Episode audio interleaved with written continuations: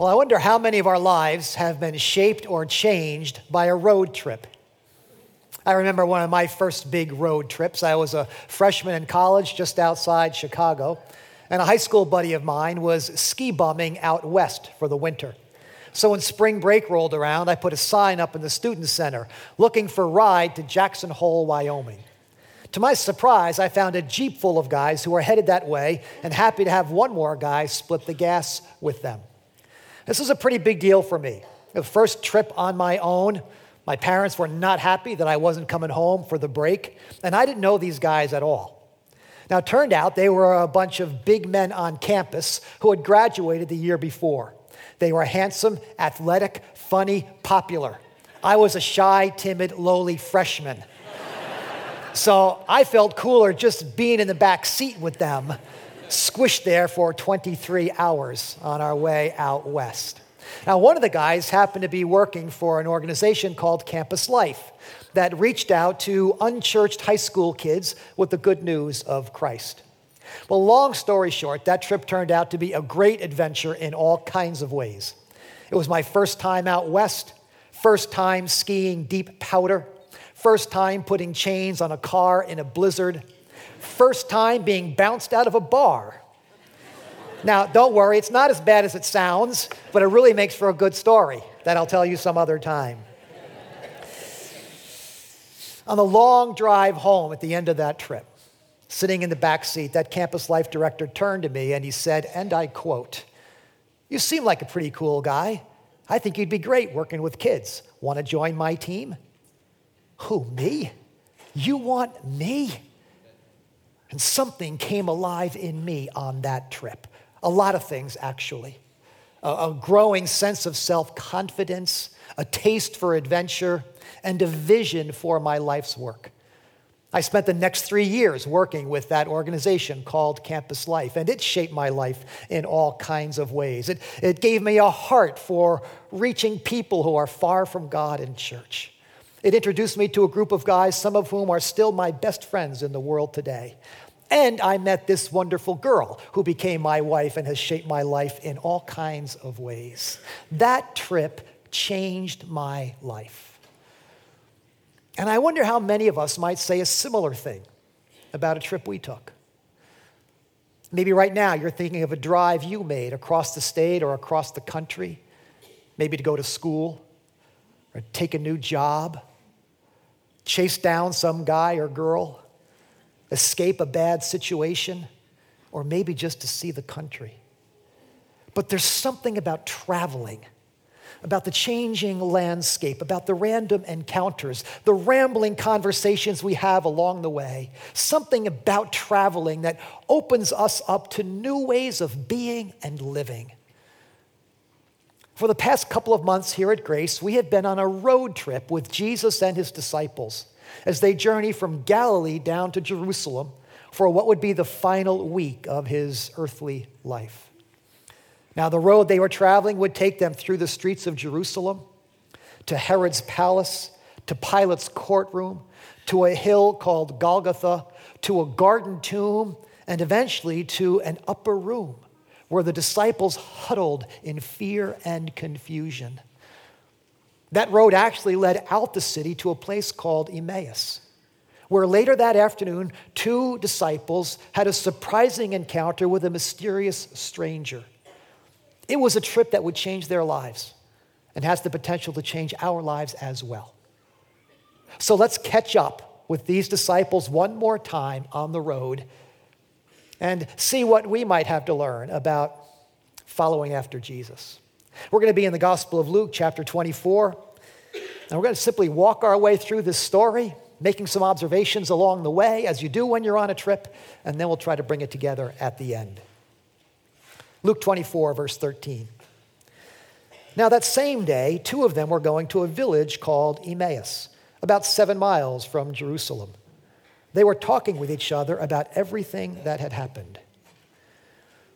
So, this event takes place on what we call Easter Sunday, but not in the morning. This is later in the afternoon, really almost towards evening, it seems. And these two disciples are making their way to a place called Emmaus. Now, the strange thing is, no one really knows where Emmaus was. And there's no Emmaus anywhere on the map today, so it's a bit of a mystery.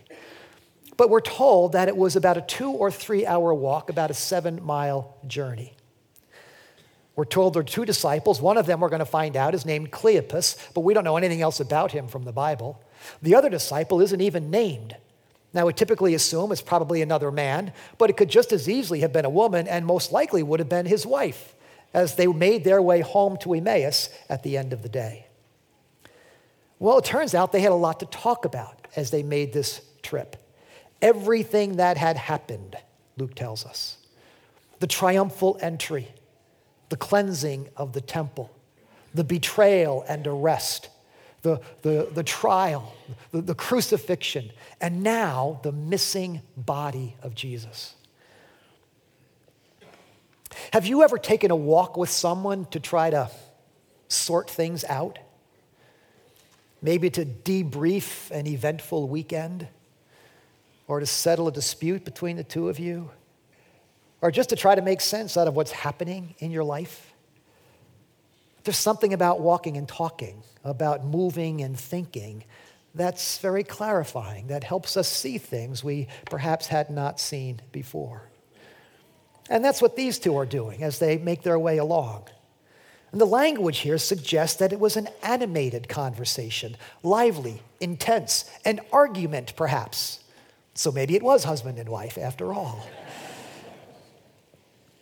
Luke says, as they talked and discussed these things with each other, Jesus himself came up and walked along with them, but they were kept from recognizing him.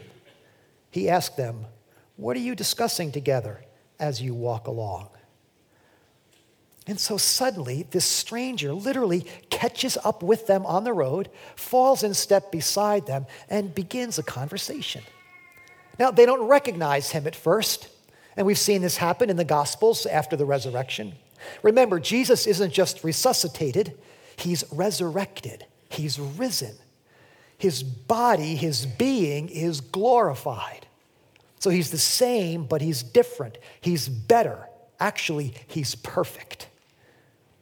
Which is good news for us because it suggests that someday we too will get an extreme makeover and become the person we were meant to be, the person we want to be in every part of us.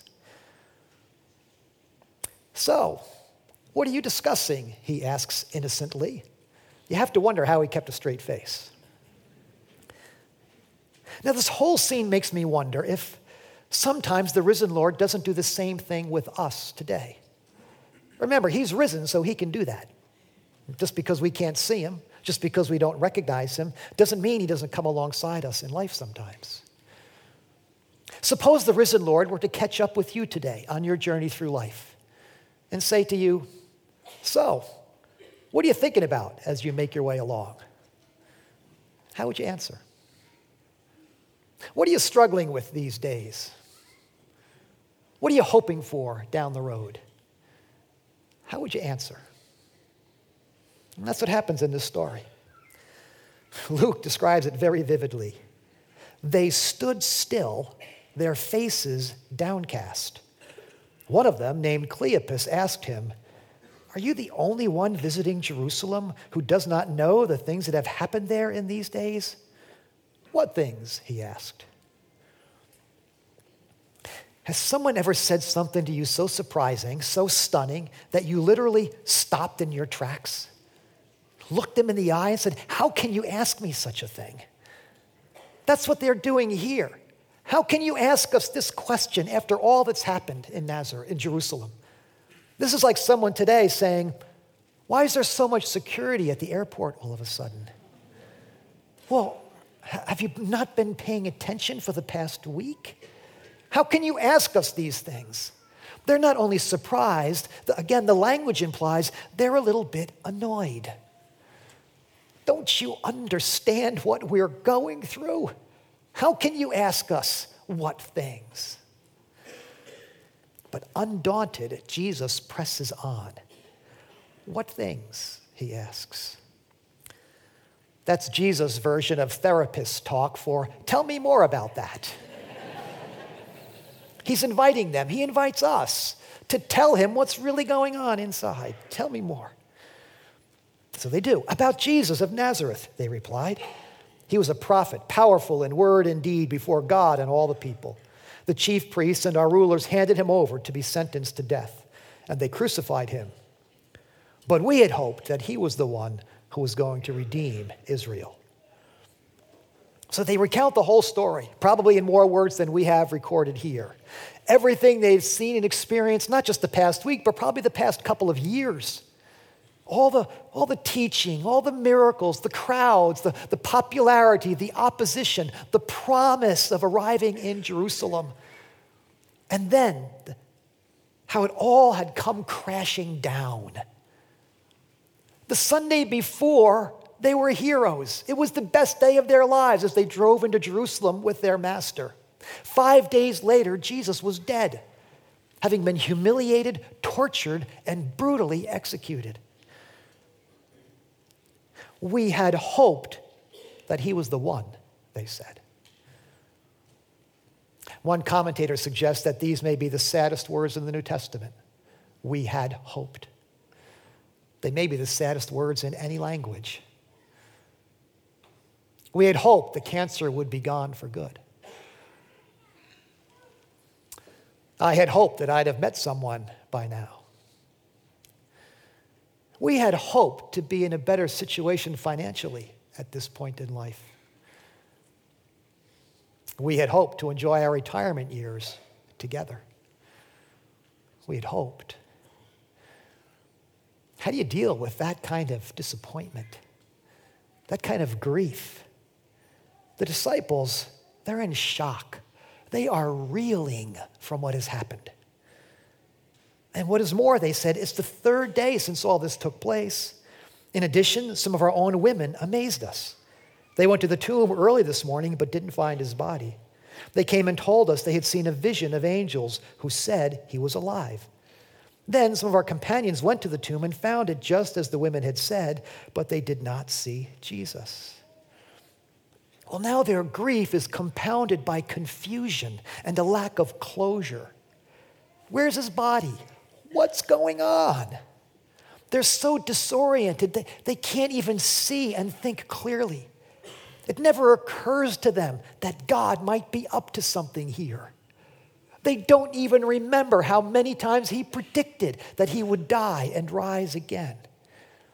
Before we're too hard on them, we should remember this is what grief does to us it knocks us for a loop. A sudden loss, a turn of events that we never expected. And no, we're not always thinking clearly. E- even as believers, having experienced so much with God over the years, having known all the truths of Scripture, even we still sometimes lose sight of what God might be doing, what He, what he can do. So at this point, Jesus himself begins to lose a little patience, if I can use that expression.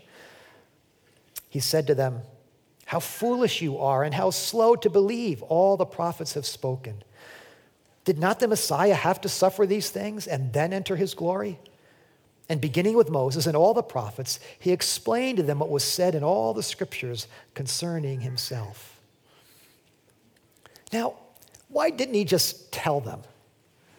Why didn't he just say, ta da, it's me? I mean, the whole thing could have, he would have made their day.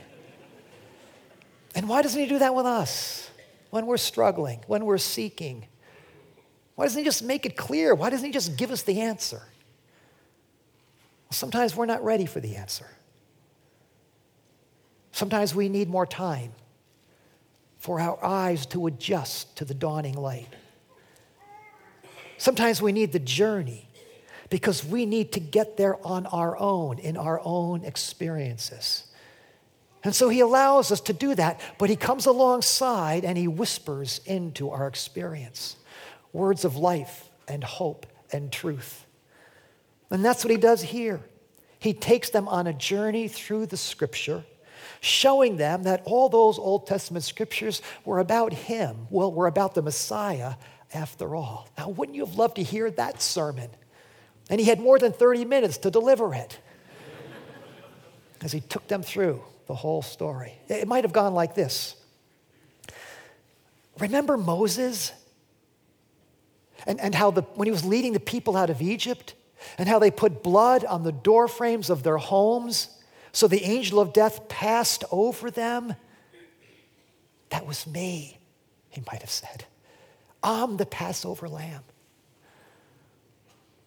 And remember David talking to his heavenly father and saying how his father would not let his Holy One see decay? That was me, David was talking about. I'm the son of David. And remember Isaiah describing one who would be pierced for our transgressions and bruised for our iniquities? That's me. I'm the suffering servant. Remember Ezekiel talking about how the people of Israel were lost like sheep without a shepherd? That's me. I'm the good shepherd. Remember Jeremiah talking about the king coming to his city, gentle and riding on a donkey? That's me. Piece by piece, he took them through the scripture, putting the puzzle together for them. And little by little, they began to get it. Remember now, they've been reading and studying these scriptures their whole lives, but suddenly it's coming alive to them like never before. Their eyes are adjusting to the light. They're beginning to see light at the end of this darkness. And so, as they approached the village to which they were going, Jesus continued on as if he were going farther. But they urged him strongly Stay with us, for it is nearly evening. The day is almost over. So he went in to stay with them. Now, this is interesting. They come to the exit ramp for Emmaus, and Jesus acts like he's going to go on ahead. Now, what's he doing? Is he messing with them? Yes, he is. He's giving them the opportunity, the option of continuing this conversation. And we've seen this again and again in the Gospels. Jesus never forces himself on anyone. He meets people along the road of life. He speaks to them. He touches their life in some particular way. And then he lets them decide do they want to stay? Do they want to hear more? Do they want to follow? If not, he continues on his way. And he does that with us as well, coming alongside, speaking into our lives, touching us, but then we get the next move. Do we ask him to stay, to show us more, or do we let him go? Well, they decide to ask him to stay. In fact, they strongly urge him to stay. And then a remarkable thing happens. When he was at the table with them, he took bread, gave thanks, broke it, and began to give it to them. Then their eyes were opened, and they recognized him, and he disappeared from their sight. Now, who knows what it was? Maybe it was the way he broke the bread and handed it out, reminding them of the feeding of the 5,000 and the 4,000 that they'd seen before. Or maybe it was the way he prayed, so comfortably talking to his heavenly Father. Or maybe it was the way he looked at them. And they remember the first time his eyes met theirs and they felt something stir inside of them. Whatever it was, their eyes were opened. And what I love about this moment is how ordinary it is. This is Easter afternoon, not Easter morning. There's no, there's no burst of light, there's no blown open uh, tomb, there, there's no angelic messengers, there's nothing big at all. There's just a couple of nobodies on their way to nowhere having a sandwich, and suddenly their eyes are opened and they get it. It's Jesus, and he's alive again. Now, sometimes pictures capture moments like this better than words, so let's look at a few. This one is by the artist Caravaggio, and it captures what I believe is the wonder of this moment. Now, he sets the scene in his historical t- context, so there's medieval furnishings here and Anglo faces. But look at the two disciples. One is flinging his arms wide in amazement. The other is gripping the arms of the chair as if he's going to jump out of it, or as one commentator put it, as if he's holding on for dear life. Or how about this one? A contemporary African artist has captured what I believe is the simplicity, the ordinariness of this scene. He sets it in, a, in his home village of Cameroon. And it reminds us what an ordinary, everyday moment this was. It was the end of the day. It was a few people having dinner. There were neighbors next door doing the same thing, oblivious to the change that was coming into the world at that moment. And then this one by the Spanish master Velazquez. It's a little hard to see, but in the upper left corner, you can see into the back room where the three of them are sitting around the table breaking bread. But the artist calls our attention front and center to a servant girl of a lower class, of another race. And interestingly, she recognizes what's happening even before they do. The room is being shaken. Objects are slipping from her grasp and beginning to tumble off of the table. Reality itself is rippling with the shock wave of what's about to happen. Resurrection. Jesus is alive, and the world will never be the same again. That's the moment. But no sooner do they recognize him, they throw their arms wide, they leap out of the chair, and he's gone. Disappeared from their sight, just like that. Now, once again, what's going on here? I heard Pastor Jim teaching on this little story back on our soul care day a few weeks ago. And he pointed out that this is so much like spiritual experiences. They're so fleeting. I mean, there are moments when you sense that God is present, that He's with you. You feel His comfort or strength or direction. You sense Him speaking into your life, and you know it's true, it's real. But then, just as quickly, that moment fades and it seems like he's gone and everything's back to normal. And you're left there with a half eaten sandwich saying, Wait, what just happened? Was it real? Yes, it was real. Yes, it was true. The risen Lord came alongside you and spoke into your life, and things will never be the same again. And so it was for the disciples. Suddenly they find themselves sitting at that table, an empty seat, dust drifting in the rays of the setting sun.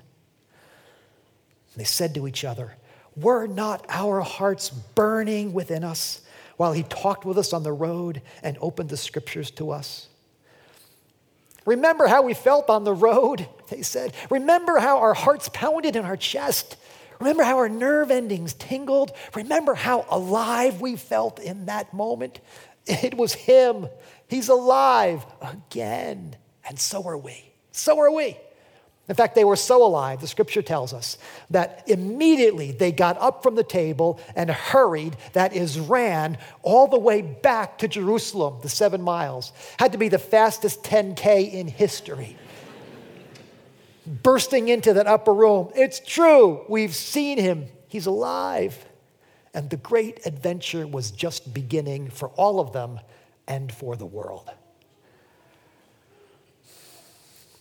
So I've walked us through this story today because I believe in truth it is all of our stories. Each of us making our way through life, good and bad things happening that shape us, moments in which the risen Lord comes alongside and speaks into our lives. And when he does, we have opportunities to respond to us, to him. Remember that time when you were a kid and you went to Sunday school or a vacation Bible school at that church down the road? And you had so much fun singing those songs and, and hearing Bible stories and just talking all about this forever friend named Jesus. Remember how safe and loved and happy you felt? That was Him. That was the Lord coming alongside you, promising to be with you forever. Remember that service project you did, running, helping that soup kitchen in a tough neighborhood? Or maybe that vacation Bible school you ran on some mission trip in some faraway part of the world. Remember how good it felt to be doing something for someone else out of your comfort zone, making a difference in someone's life. That was Him, that was the Lord telling you He made you for a purpose.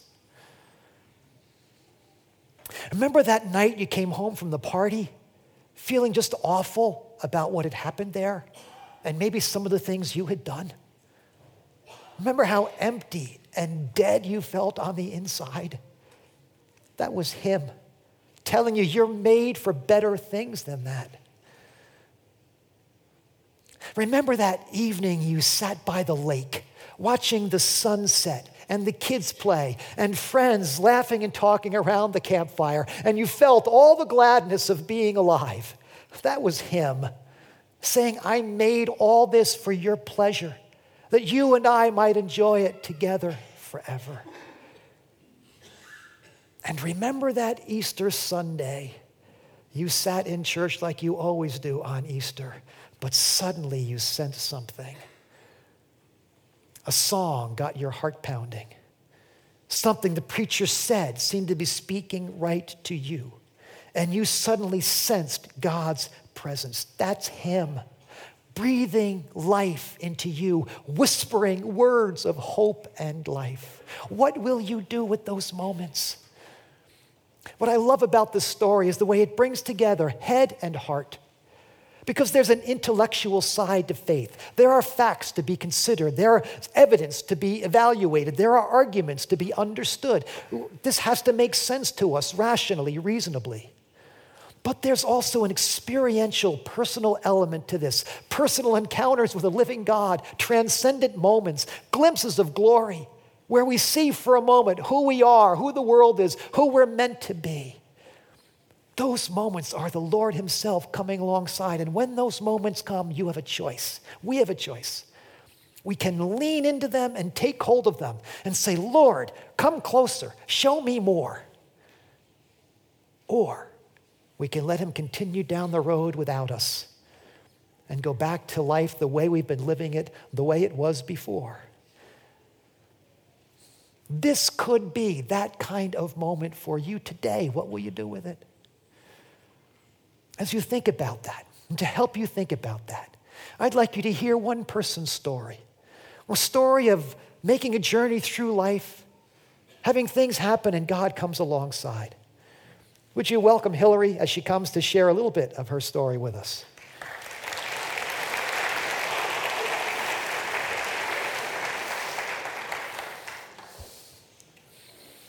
I grew up in a loving Christian family, and we were very active at church. I believed in God as a child, but that could have been because I trusted my parents, and I believed what I was told to believe. Like many people, I went off to college and out into the world and started to have questions and doubt. I spent the next 15 plus years feeling alone, looking for church as a means to roots and community rather than for faith and relationship with God. I felt uncomfortable and guilty around people I considered to be real Christians Anyone who talked openly about God made me feel that my shortcomings and lack of faith in anything were rudely on display. On the other hand, I cried every Christmas Eve for all those years. Something was moving me, but I guess I only let it in on that one night. I have spent much of my life looking at people whom I believed to be true Christians and wanting what they had. I knew that the reason they were happy, content, joyful, confident was because they had something that I didn't have. And I also knew deep down that that missing piece was God. I asked a friend two years ago why she was so happy and why I was so not. Her answer was one word Jesus. Part of me thought that she was nuts. Part of me was positive that she was right. After years of being stuck in that place, my journey took a turn the day I walked into Grace Chapel. I had been searching for years for the right church in cities all across the country. During the service, I just knew that I had finally found my place. Looking back, I know that God had pointed me to grace. He knew it was my place too. Th- things were not the same for me after that. I went on the website and looked up books to read because I wanted to know more. God was knocking harder and harder at the door of my heart. I started reading The Case for Faith, and it really drew me in. I know now that God was right there, helping me understand the words, helping them to sink in in a way no other self help or spiritual book ever had. Then we went through two family crises in three weeks a tragic death and then a cousin's serious illness. I made the decision at 4:30 in the afternoon to drive down to Virginia and arrived the next day. Looking back, I now know that God was whispering in my ear to go and be with my family. I spent the week with my family and my cousin's very loving friends at the hospital and subsequently at houses and restaurants after he passed away. I drove back up in a terribly exhausting 14 hour trip that sent me into several panic attacks along the way. When I look back on that return trip, I know that God was holding me in his arms all that way. When I arrived home after that tiring, stressful, sad, and touching trip, I said to my husband, I think that experience is going to change me in some profound way. I started and finished The Case for Christ that next week. With every completed chapter, I was getting closer and closer to God, just like the author. At the end of the book, he tells how he asked Christ into his heart after completing the process of writing the book. I thought, oh, I did that too.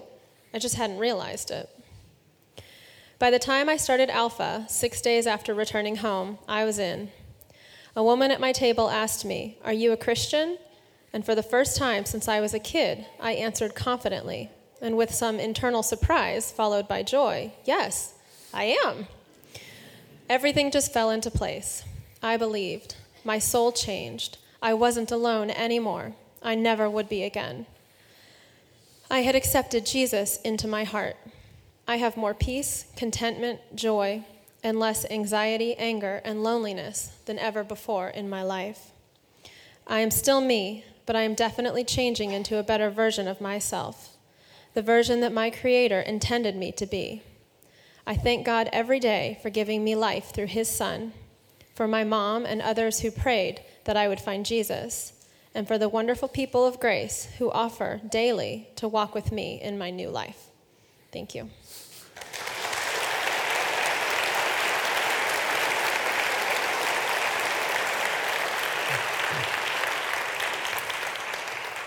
Well, when I heard Hillary's story, I couldn't miss the parallels to the Emmaus Road story. A journey through life, good and bad things happening, a sense of God's presence, an unsettling road trip, and yet the sense that God was with her. Investigating the scriptures and Christian teaching, and then a simple aha moment around a table with friends when it all became clear. That's how the journey goes for many of us, and many of you can probably find yourself in her story and the one we've been looking at today.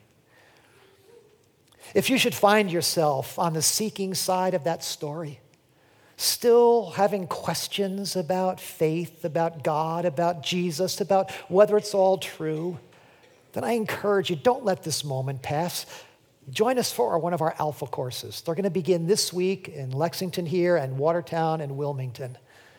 They're the same kinds of environments we've read about here a group of people having lively conversation around a table over a meal and lots of eyes have been opened around those tables. So take advantage of that. Now, maybe you've already had your aha moment or two or three, and you're walking with the Lord on the road of life. But for some reason, like these disciples, you suddenly are stopped dead in your tracks. Disappointment, confusion, grief, disorientation, doubt have caught up with you, and you're stuck on the road of life. Next Sunday, we're beginning a new teaching series called Stalled.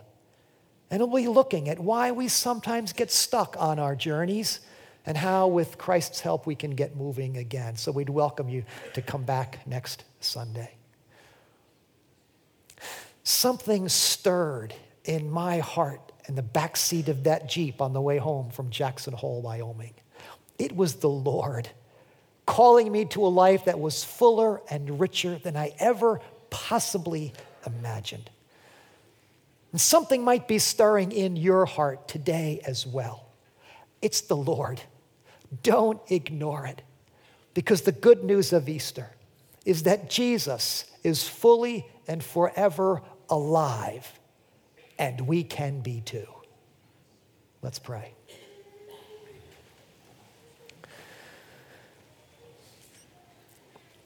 Thank you, Lord, for making this journey with us, the one we have made here this morning, and the one each of us is making through this world.